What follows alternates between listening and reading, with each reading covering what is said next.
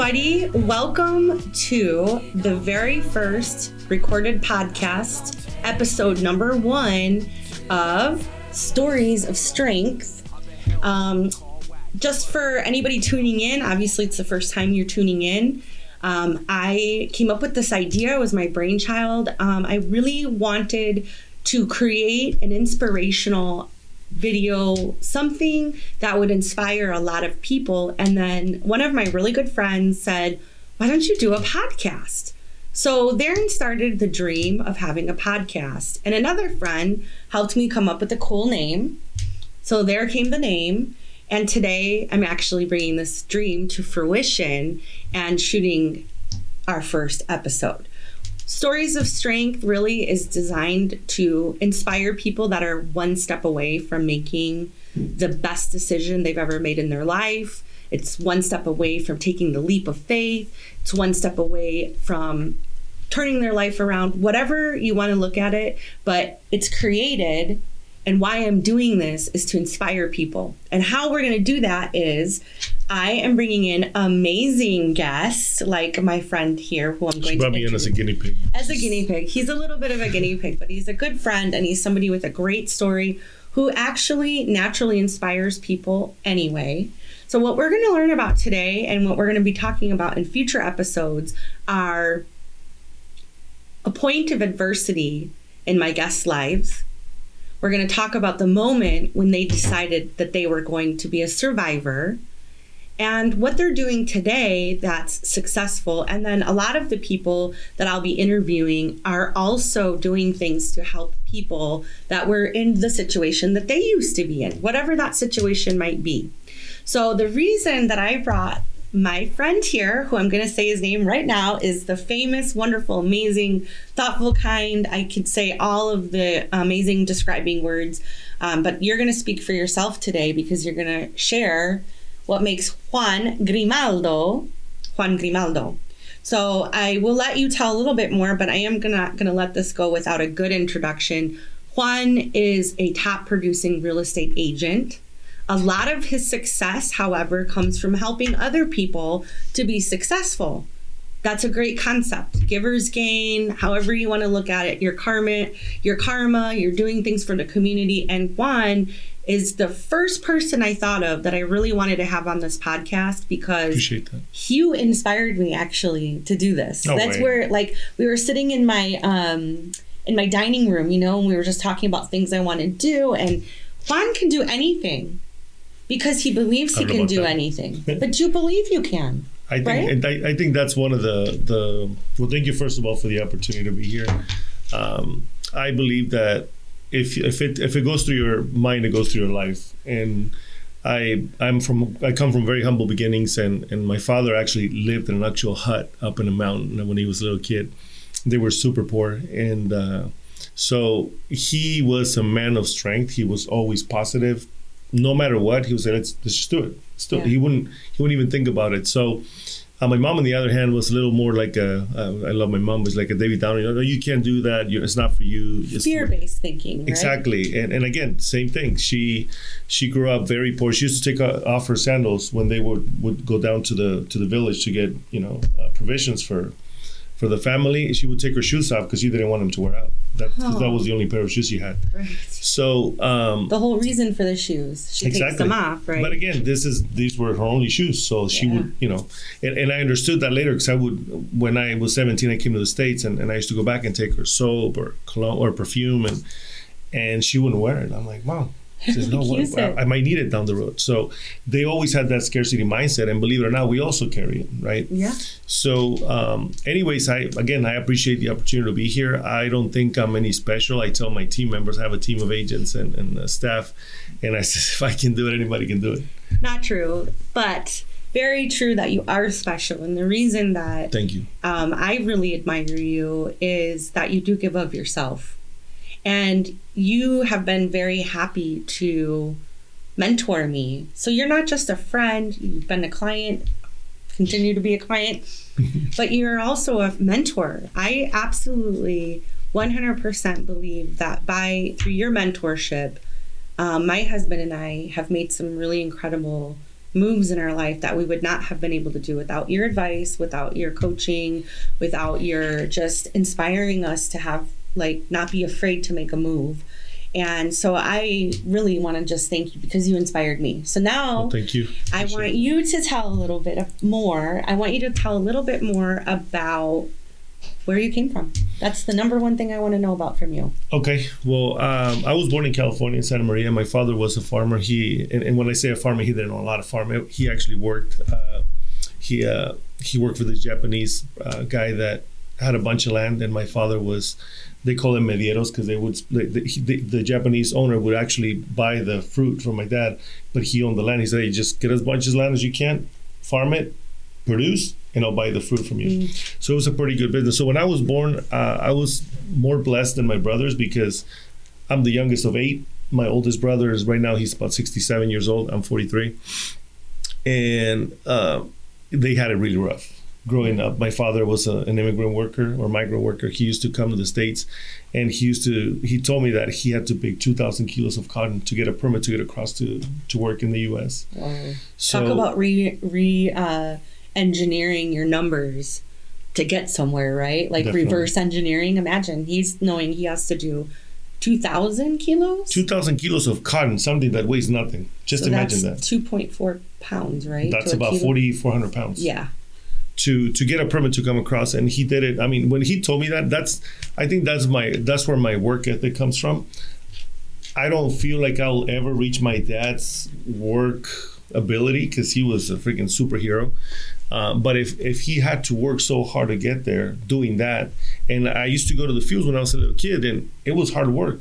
I remember my mom, she used to uh, walk on her knees because it was super hard because you're bent over all day long picking strawberries, and you have to be fast because if you want to make money, you have to move fast. Yeah. So my father was, and my, my brother, my next brother, he he worked with him. And I remember them, them making pretty decent money back then. Mm-hmm. And uh, it was because of the hard work. So I was born in California. Uh, when I was twelve years old, Um, I was actually recording a little, uh, I'm doing a, a keynote and, and, and I was talking, I was thinking I was going back in time, and I was just reminiscing on uh, when I was a little kid. I was twelve years old. My father says, "You know what, I'm retiring. I'm going to get my Social Security. Uh, we're about to leave." And, and uh, he, he took me and my mom to work. We were picking raspberries. It was brutal work. The raspberries have a lot of thorns. I don't know if you've ever seen that. So it was... It was brutal. I only did it for a couple of days, but for me, I'm like, man, how can he? He's done this his whole life. My father wow. was sixty-two at the time. As soon as he was able to retire, he says, "We're out." Right. So we go. We go to Mexico when I was twelve. Uh, before that, I was coming back and forth with my mom because my father worked here seasonally. So we would come for six months and then spend six months in Mexico. So I went to school in Mexico. I went to school here. So, you know, what they say, you know, if you do more than one thing, you're not successful at any one of them. And my English wasn't great. Um, I was good in school in Mexico, but I just struggled with it. So uh, we we left when I was twelve, continued going to school. And when I get to Mexico, they didn't accept my uh, my school year because they, I guess they didn't match whatever. So I had to repeat. Uh, So I went to a different school where I didn't have any friends. It was one of the worst schools. Every every worst kid in town Goes would to end up there. Yeah. And I was there. So it wasn't a great year for me or my parents because it was I was hanging out with the wrong crowd. um, and I did it for about a year. And then my mom sent me to Nebraska. My brother was living up there at the time. And I saw it as an opportunity. Again, I was so little, but I, uh, they, they sent me over there to c- keep the language, you know, yeah. to continue to speak English. So I went to school there for about a year. They had me in E S L classes because I wasn't, you know, I couldn't speak English very well. And after a while, they told the teacher, "Why do you have me here? I mean, we're always speaking Spanish. How are we going to learn?" And I said, "Just put me in regular class." They did it out of nowhere. I was able to speak English. So it was it was a good experience. I was there for a couple of years, went back to Mexico, went back to school. Um, I did a couple of years of high school, and uh, I was seventeen. Again, my father was getting Social Security. Luckily, he owned a home. So all he needed was, you know, that was enough for him to have a good time. Yeah. So I says, I think I better leave and let them enjoy their, you know, their their later years. And and I came to the States when I was seventeen. So, wow. Yeah. Not even eighteen yet. No, I was kind of in a hurry to live life. And my mom was a little possessive. So I was just, I just wanted to get out of the house. So um, I That's did, a way to rebel, go to another country. Definitely. And it was, it was, it was a pretty... I guess humbling experience. when you don't have anything, everything's normal. Like, that's what we had. So I came to the States. I started getting, a, I got a job. It was actually a pretty good job. I was making like eight dollars an hour, and, and I didn't have a car. So my buddies used to take me to work because we worked pretty close.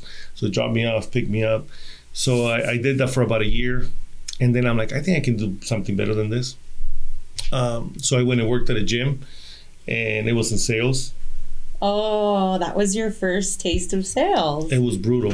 Um, Gym memberships? Yes, it was, it was bad. So I, I left that, and then I went back to, to the same company, started working. So the reason I came to the States was I skipped a little section where um, back home, my friends own little um, shoe shops. They make handcrafted sandals, huaraches. Mm-hmm. So I used to work with them, and my father used to get upset with me because they didn't pay me anything, and I was just going there because they gave me a few beers, right? So I would hang out with them, give me a few beers, and, and I was, it was, they were my buddies.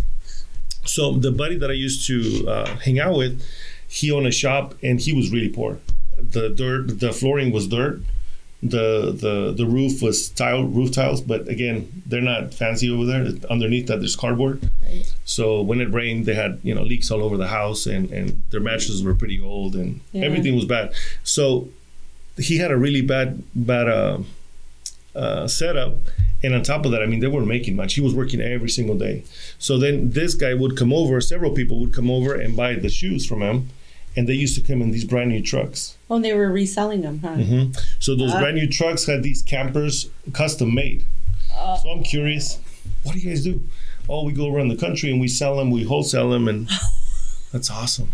So I kept looking at that, right? I'm like, this guy's here working his butt off every single day. These guys are pretty ni- uh, nicely dressed, have really nice cars. And I knew where they lived because it's a small city, so I, we knew everybody. And they had really nice homes too. So I got curious. And then after after a while, my brother calls me. He's like, hey, I'm going to take a truck. Do you want to help me out? Again, I was sixteen years old, around around sixteen years of age.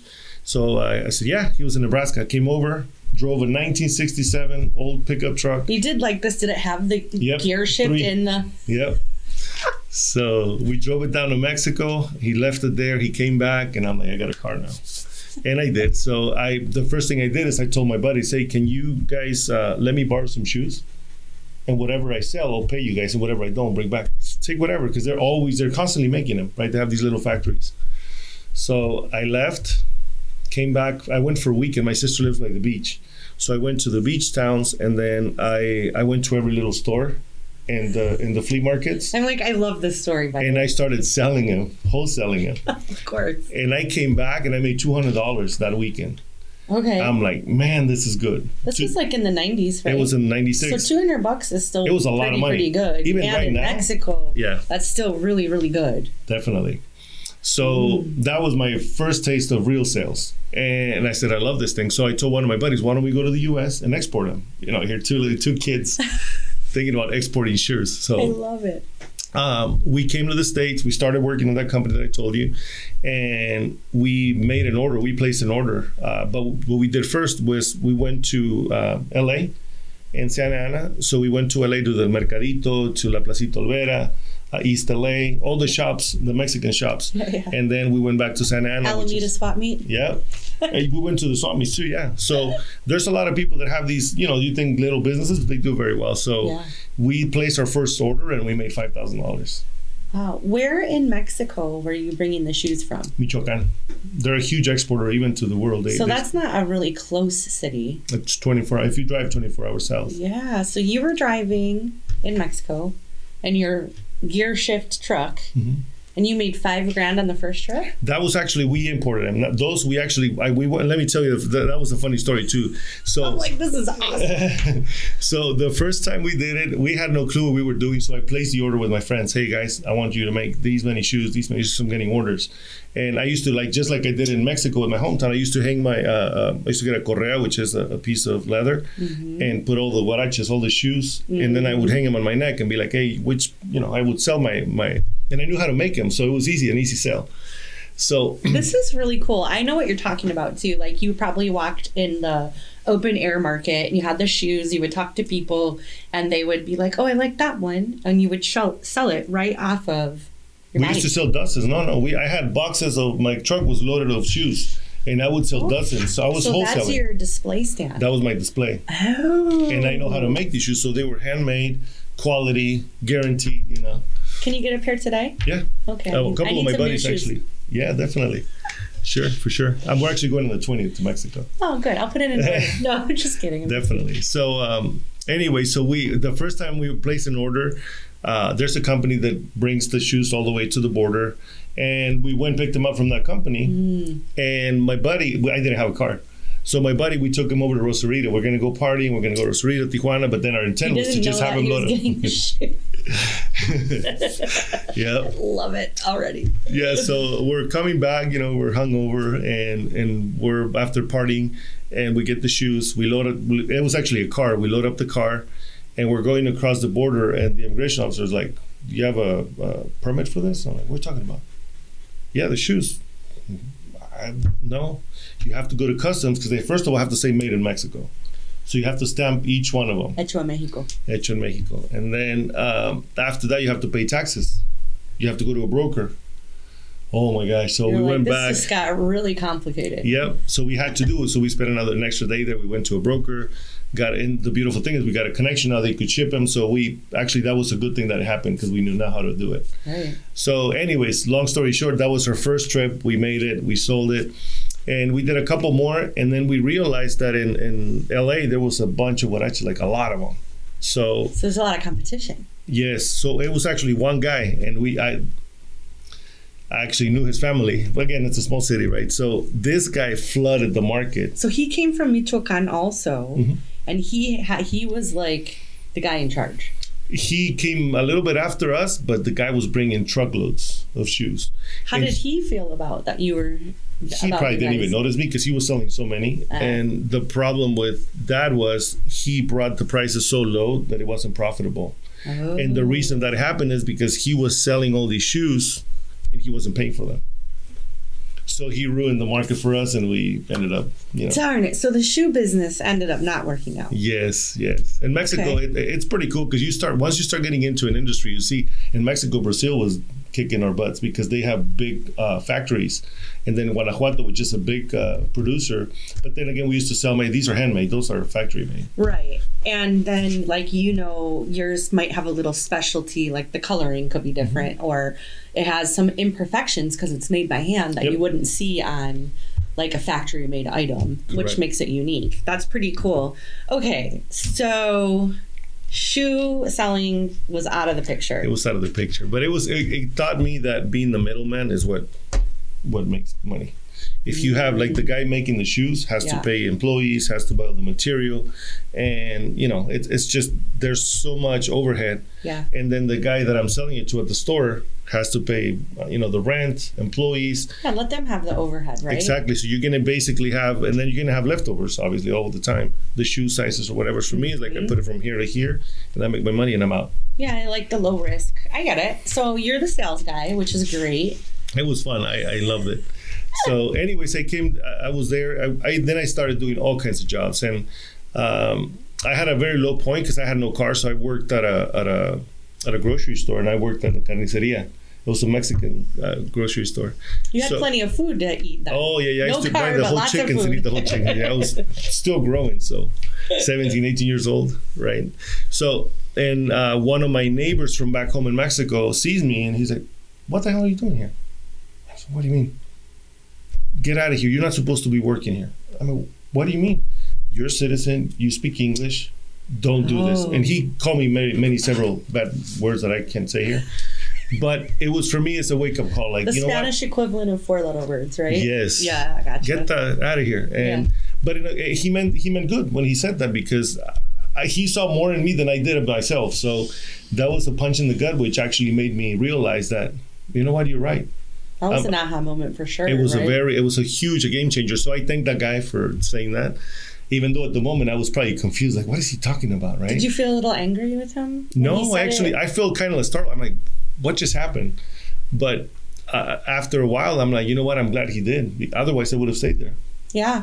Sometimes the moments that um, feel really uncomfortable, those are our growth moments, right? Or the moments where we're like, like you just said, you were kind of like, I don't want to use the say the word, but it is probably an accurate word. You were dumbfounded by what yeah. he had just said to you. Yeah. You're expecting, like, we're from the same place. Like, he's going to give me a hug and tell me, good job, mijo. And that's not what he said. He nope. was like, you, he probably, was he in a position where he was not a citizen? Yeah. And he's like, why in the world are you doing this when you can go work anywhere? I can do this yep, because I don't have the ability to do that. Exactly. And so, he basically said that. He's like, this job's for me, not for you. Get out of here. Mm, and I, this is the first time I see wow. him after from, you know, but maybe a couple months or a few months after since wow. I was in Mexico. So I thank him for that. Sometimes I, I come across like that and I, I'm like, I mean, I mean it with love. Like, I don't tell you guys to do these things because it's, I've been there. And and when you were mentioning all these cool things about me, like I I still have that imposter syndome. Like, they're going to find out that I'm not great. So... It's. Uh, I think we, we all, all have the imposter syndrome. Uh, syndrome. It's. It's a symptom of also like your humility, because you still view yourself as Juan from Michoacán. Yeah. Like, that's who you are. Mm-hmm. You're still Juan from Michoacán. Yeah. That has not changed. You just have learned more and had more experiences, and you've added to your repertoire, for lack of better words. Mm-hmm. But that doesn't mean that you're not still the same person you are, and yeah. that doesn't mean that being the same person that you were when you were born, that same person, you grew, right? But you're always going to be you. Of course. That doesn't mean that you're an imposter either. And no, I think we course. all it's just a syndrome. go like, through that, right? It's not real, yeah. Yeah, exactly. So, but anyways, yeah, that that was the uh, one of my my Haas moment. Then I, I went and actually took a job at a temp agency. And at that temp agency, um, they sent me to a place to unload, uh, which is, for me, it was kind of humiliating. They sent me to unload a truck with little rolls of carpet. Oh my gosh, that was, it was like going to be a lot of work. work. Yeah, so it was like six guys, we were doing that. And maybe after twenty minutes of being there, the manager comes up and says, who, who knows how to do inventory? And I learned that at my previous job, I did shipping, receiving, and pretty much everything. I've always been like, curious. I'm not unloading trucks. Yes. I know inventory. So they took me and another guy, and oh, the guy took us, and, and he says, you're going to go this way, you're going to go that way. So I did my inventory, came back, says, here, here it is. Uh, he's like, what, you're done already? I said, yeah. Do you want a job here? Of course. So you got from attempt to hire. Yes, and back then I was making eight dollars an hour, and then he's like, I'll pay you fourteen dollars an hour. I'm like, oh my gosh, I'm in, where do I sign? That's a significant increase for sure. Yep, so I did that for about a year. Um, I'm gonna just cut the story short, then um, went down to Mexico for a vacation. At this point I had a really nice car, you know, things started to look yeah, better. Yeah, yeah, I was falling into place. So uh, I went to Mexico, and um, My my now wife and her sister call us and say, hey, do you guys want to hang out? So it so happens that my my wife is my sister-in-law's niece. So my brother's married to my my uh, my uh, mother-in-law's sister. I understand. So anyways, so we went out, and, and I always had a crush on her, but I never said anything because I was poor, she wasn't. And oh, in Mexico, that's a big deal. Yeah, that is a big deal. A big deal. So she was your luz, for real. She was my luz. She's my luz. And she still is, yeah. Yep. So we went out, and at that point, we were having a great conversation. I remember exactly what she was wearing. So um, we, I, I shared with her that, you know, I always had a crush on her, and she says the same thing. And I'm like, what? You never stopped. I should have said something earlier, right? But um, you're like, why didn't you tell me this before? Yes. And at that point, I used to say, I'm never going to get married. I was having fun, and I was just doing stupid stuff all the time. So um, we um, we go we we had a great night, and we left to her grandpa's house. And as we get there, I says, "Do you want to be my girlfriend?" And she's like, "You're leaving the States," and I'm going because she used to live. She her family lives about five hours from where I'm in Michoacán. And I says, she's like, why? I mean, you're leaving and I'm leaving. There's no. You're I like, said, just me. Say yes or no. And I already had in my head, this is mine. She's not going to go anywhere. So I love it. Next day, we got really late to the grandpa's house. It was ten p.m. Did you so he trouble? was super upset. Yeah. So the next morning, I go with my buddies. In Mexico, you go to the steam room to to relax and have some beers. They sell beer in the steam room. It's crazy. So you can be less crudo. Right. So we were having a good time. So I go back home. I'm walking into my house, and my wife, my mom says, hey, uh, Lucelena called. They're leaving.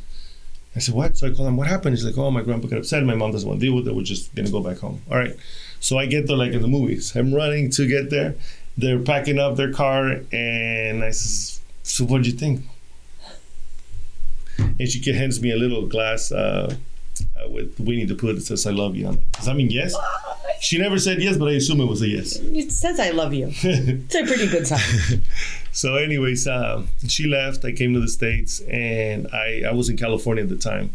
And I had a lot of bad influences there. So I told my, I, I told my wife, I'm going to move to your tia's. She used to live in Nebraska.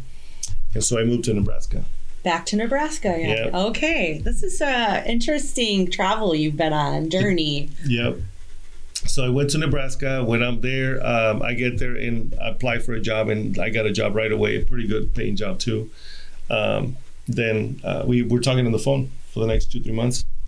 And I proposed, "Do you want to marry me?" And she says, "Yeah." I said, "Okay. I'll come over in May, bring my parents, we do the right thing. We'll set it up, and we plan to get married in December." So we only went out one night, proposed, flew back to, or uh, actually drove back, because back then it was, We're it was cheaper. Yeah, yeah, yeah. So we drove to Mexico, and uh, we, did, we we set up the, the date and everything. We went out for another week, came back, December two thousand, we get married. So how many dates before the marriage? Maybe eight, because one we went out, and then the week that I was there for...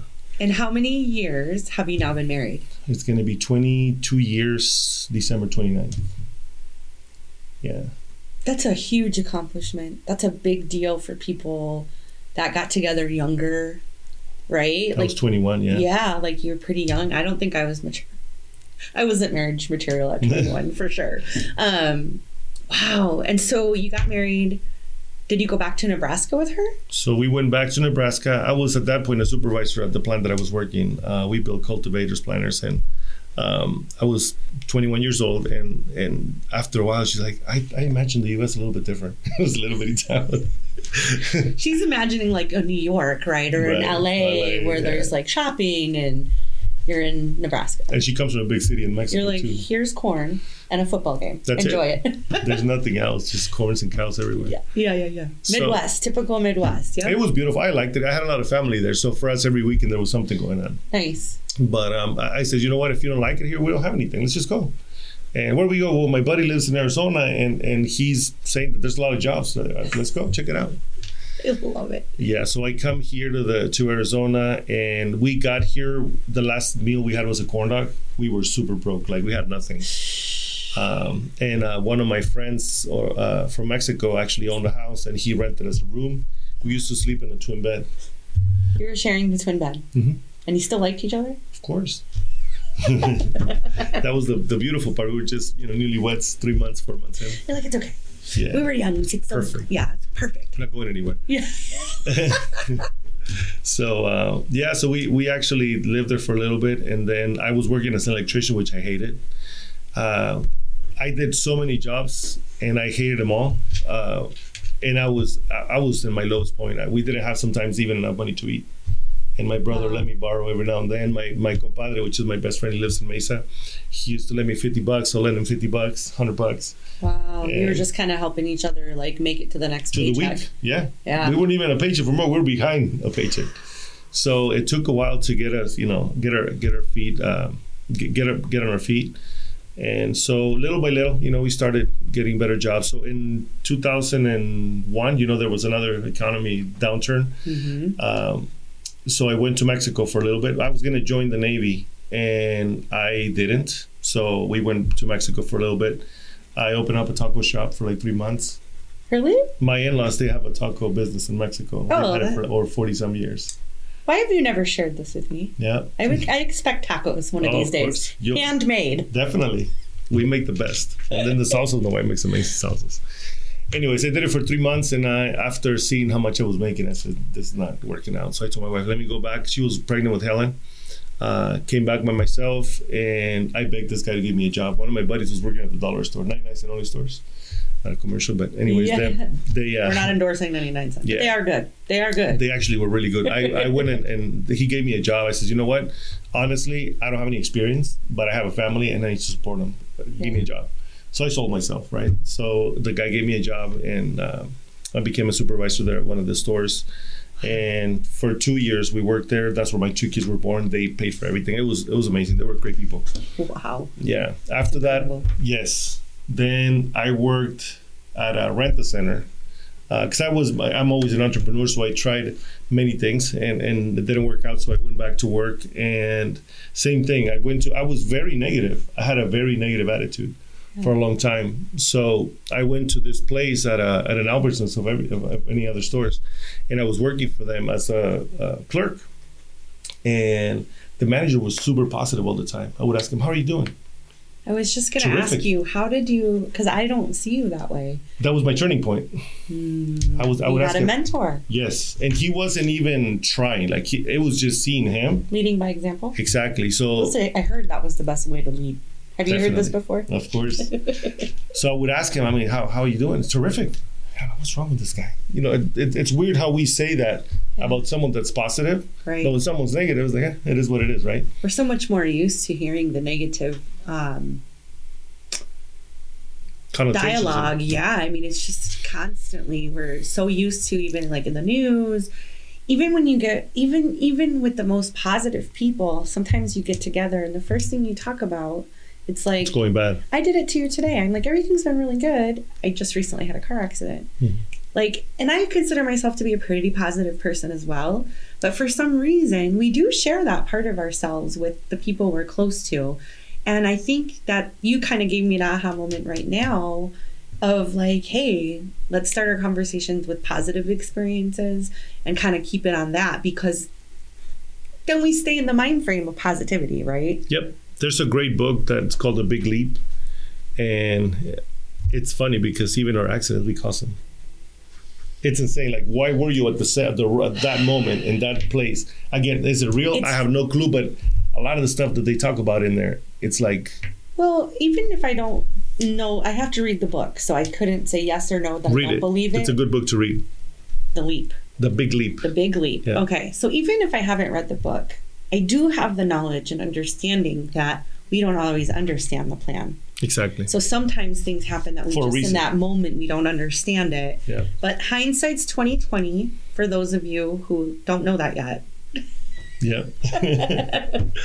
Yeah, so uh, where so was he I? was super positive. You, he was very were, positive. Were you at Rent-A-Center at this point? No, I was at a. Or you're I, back at Albert. You're at. I Albert went to Albert's because it was next door. I felt something coming, and I knew, and, and things happened. So, anyways, and then same thing with them. Uh, so he left, but he changed my life completely. Like my, and then another manager. I can't remember her name, but she was also super positive. She was my my supervisor, and she would she would hey, good morning, sunshine. Like she would make me feel good. Everything was positive, and the whole store was just, you know, bright. Everything was beautiful. But then I saw some changes, and I'm like, something's gonna happen here. And sure thing, they, I left uh, to a uh, back to not a rental center. It was a RentWay, a similar business. And like a month later, they closed the store down. So uh, yes, I was I moved right at the right time. So then I worked the RentWay, and then uh, I was I was store man, uh, assistant manager. And every morning I would go to the bank and make deposits for the for the business. And one time I knew the manager, he's like, hey, Juan, we're looking to hire people here. Do you know anybody that might be? I said, me? I thought from brand center to this would be a cool change, right? Really? Yeah, they're looking for bilingual people. I speak Spanish, bilingual.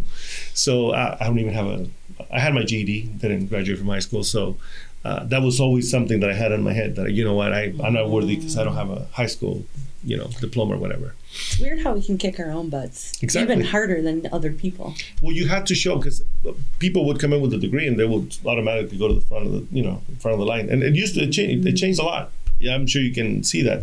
Now it's who has the willingness to do things versus just because you know how doesn't mean you're going to do it, right? Yes, so, yes, that is very true. Right. So anyways, I went there, got a job, and it was beautiful. They trained me for three months, and I fell in love with this. Like, I never felt like, I felt like never, I never belonged to those places. But when I went in here, I'm like, this is it. This is what I love. However, I had my two girls, my wife, and they were paying me so little. I was barely... It was again, all commission, right? Probably, or a lot of it commission in this type of role? It was uh, commission. It was. We had a base salary. But the commission was bad because then as as they started thinking, oh, how can we expand this business? They brought so many bankers that the pie just got really small. And I did it for about a year.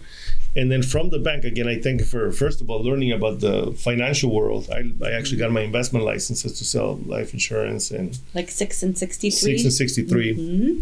So um, again, I fell in love with it. And I learned how to do loans. and I did refis. We used to close the documents and everything. So I learned everything from the right way from the ground up. Yeah.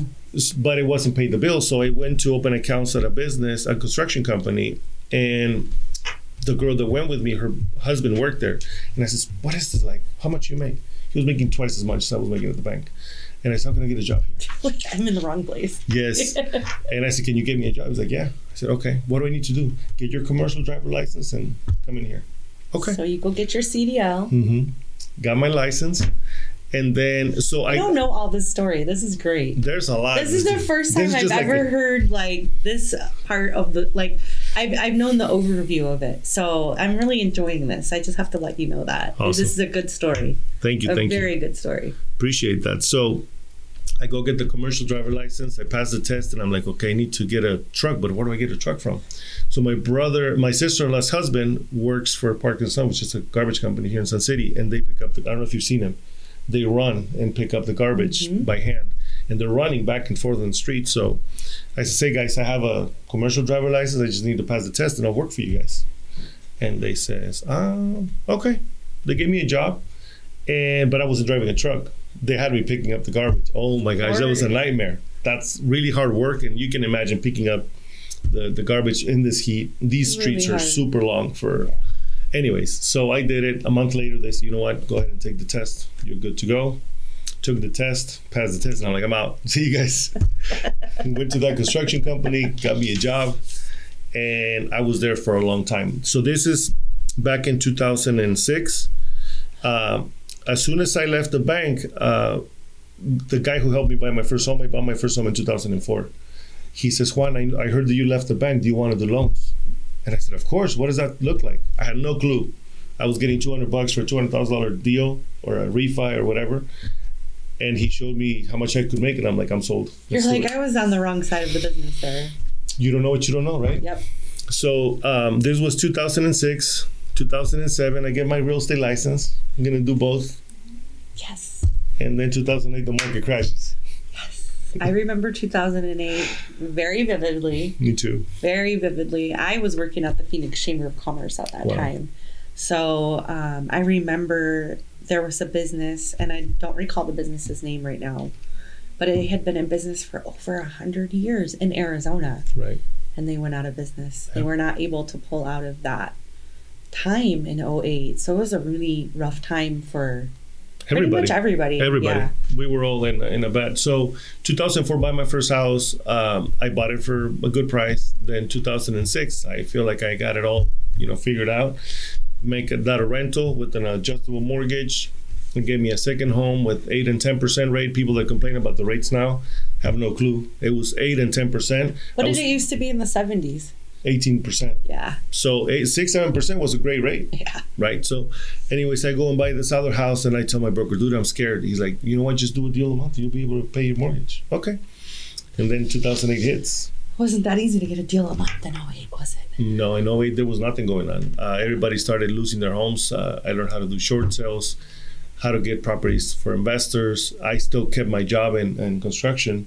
And thanks to that job, I mean, I still have really, really good friends from there. Still, yeah. Like we're still friends. Yeah. And I worked there until two thousand nine. And then I'm an entrepreneur, so I started a hot dog stand. That really? Didn't go well. Yeah, I used to do events for dealerships. I used to go to the dealerships and sell hot dogs. What? Ha- so I want a hot dog, a pair of shoes, amazing. A homemade taco. Yes. What else? I'll get you a loan too eventually. Awesome. Yes. So, awesome. Uh, yeah, I tried that for a little bit. It didn't work out. So I went back to work. I called the company. They gave me a job again. Uh, but then again, I tried again. I was going to sell tamales. I said, okay, let's do this. And we did it. And then I figured it was a lot of work. And I'm like, this is not going to work out. So I couldn't go back to the company because they were laying off people. Mm. So I did a, a few. Actually, they opened up a rest, new restaurant in Phoenix. And surprise, my wife and I were working there because at this point we have to just both pull because she never worked until then. And I says, you know what? I need your help. Yeah. Let's do it because they're paying me ten bucks an hour, ten bucks an hour. Let's now we got twenty. Yeah. Yeah. And that's how much I was making at my previous job. So. That was uh, probably really hard too because she'd been a stay-at-home mom for some period at that point. Right? She's been a freaking, uh, no matter what, she never gave up. And again, I was very negative. So she was the one that kind of straightened me out and said, dude, we're going to make it. Straight and narrow. Yeah.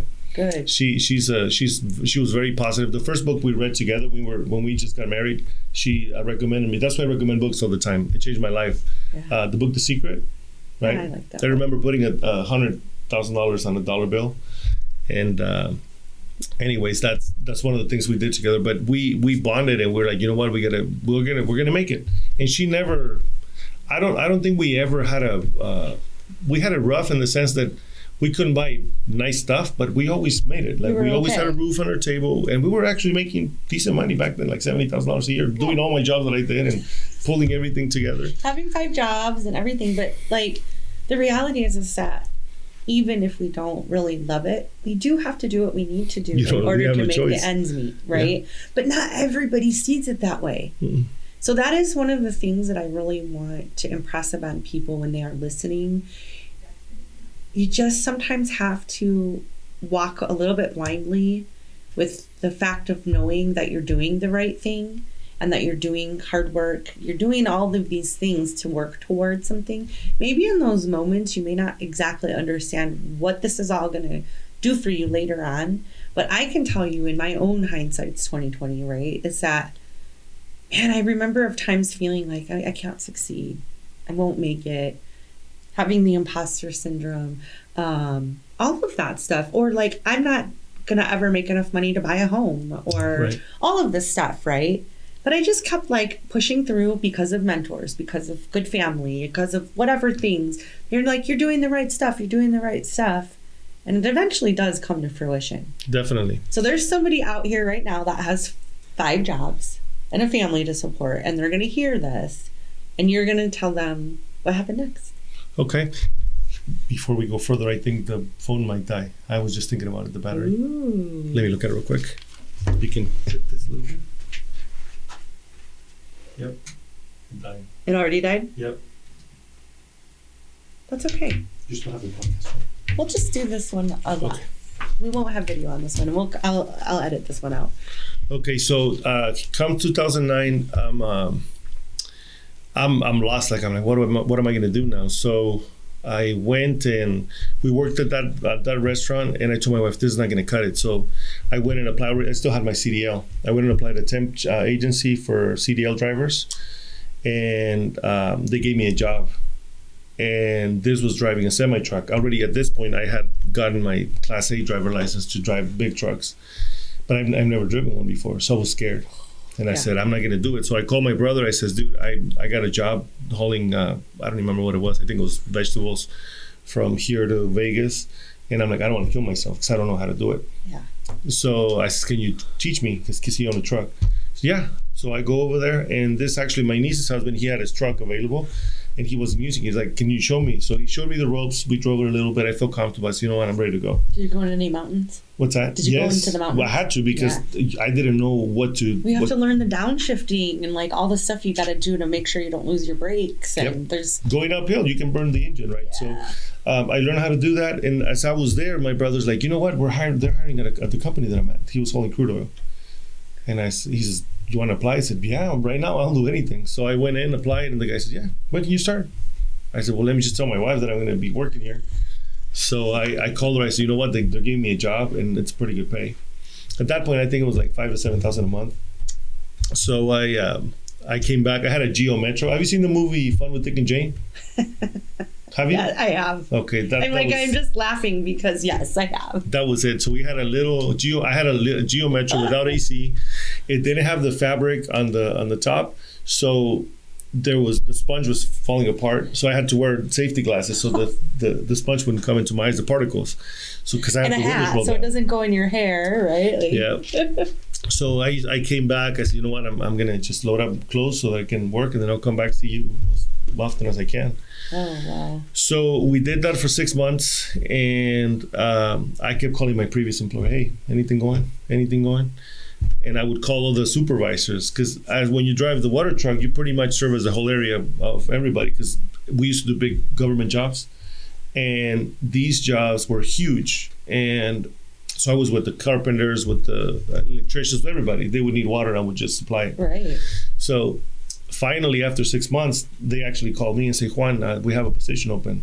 Can you make it? I said, yes, when can you be here? You tell me, I'll leave right now. So yeah. He says, you can start on Monday. This was like on Wednesday. And it so happens, God is great. I believe that he lined yeah. everything up. My wife was going to go with the girls so we can go to Disneyland. So I, uh, I'm getting emotional. Mm. Uh, they get there and and we go to Disney and I say, I'm, I'm ready.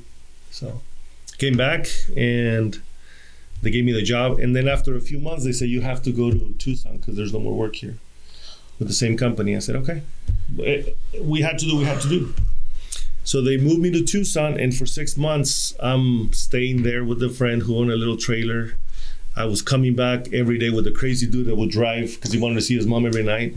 He lived in Phoenix. So Luz used to take me to Phoenix at two in the morning, drop me off so that we can leave at, at two in the morning, two fifteen, be in Tucson by four fifteen, four thirty, and then work the whole shift. What time would you get home? Get back at seven.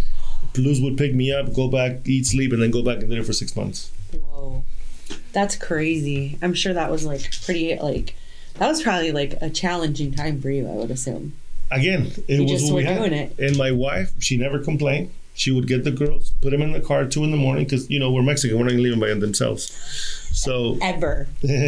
Never, ever. No. Um, so we did it for a little bit, and then uh, I, I got tired of it. And I, I was, Luz was actually helping me. She went to work to, actually, she, at this point, we were doing well, but she wanted to work at the school so she can be with the girls and see what they were doing. So she was at a charter school working in the cafeteria, and I would call her manager. Dude, do you have any work?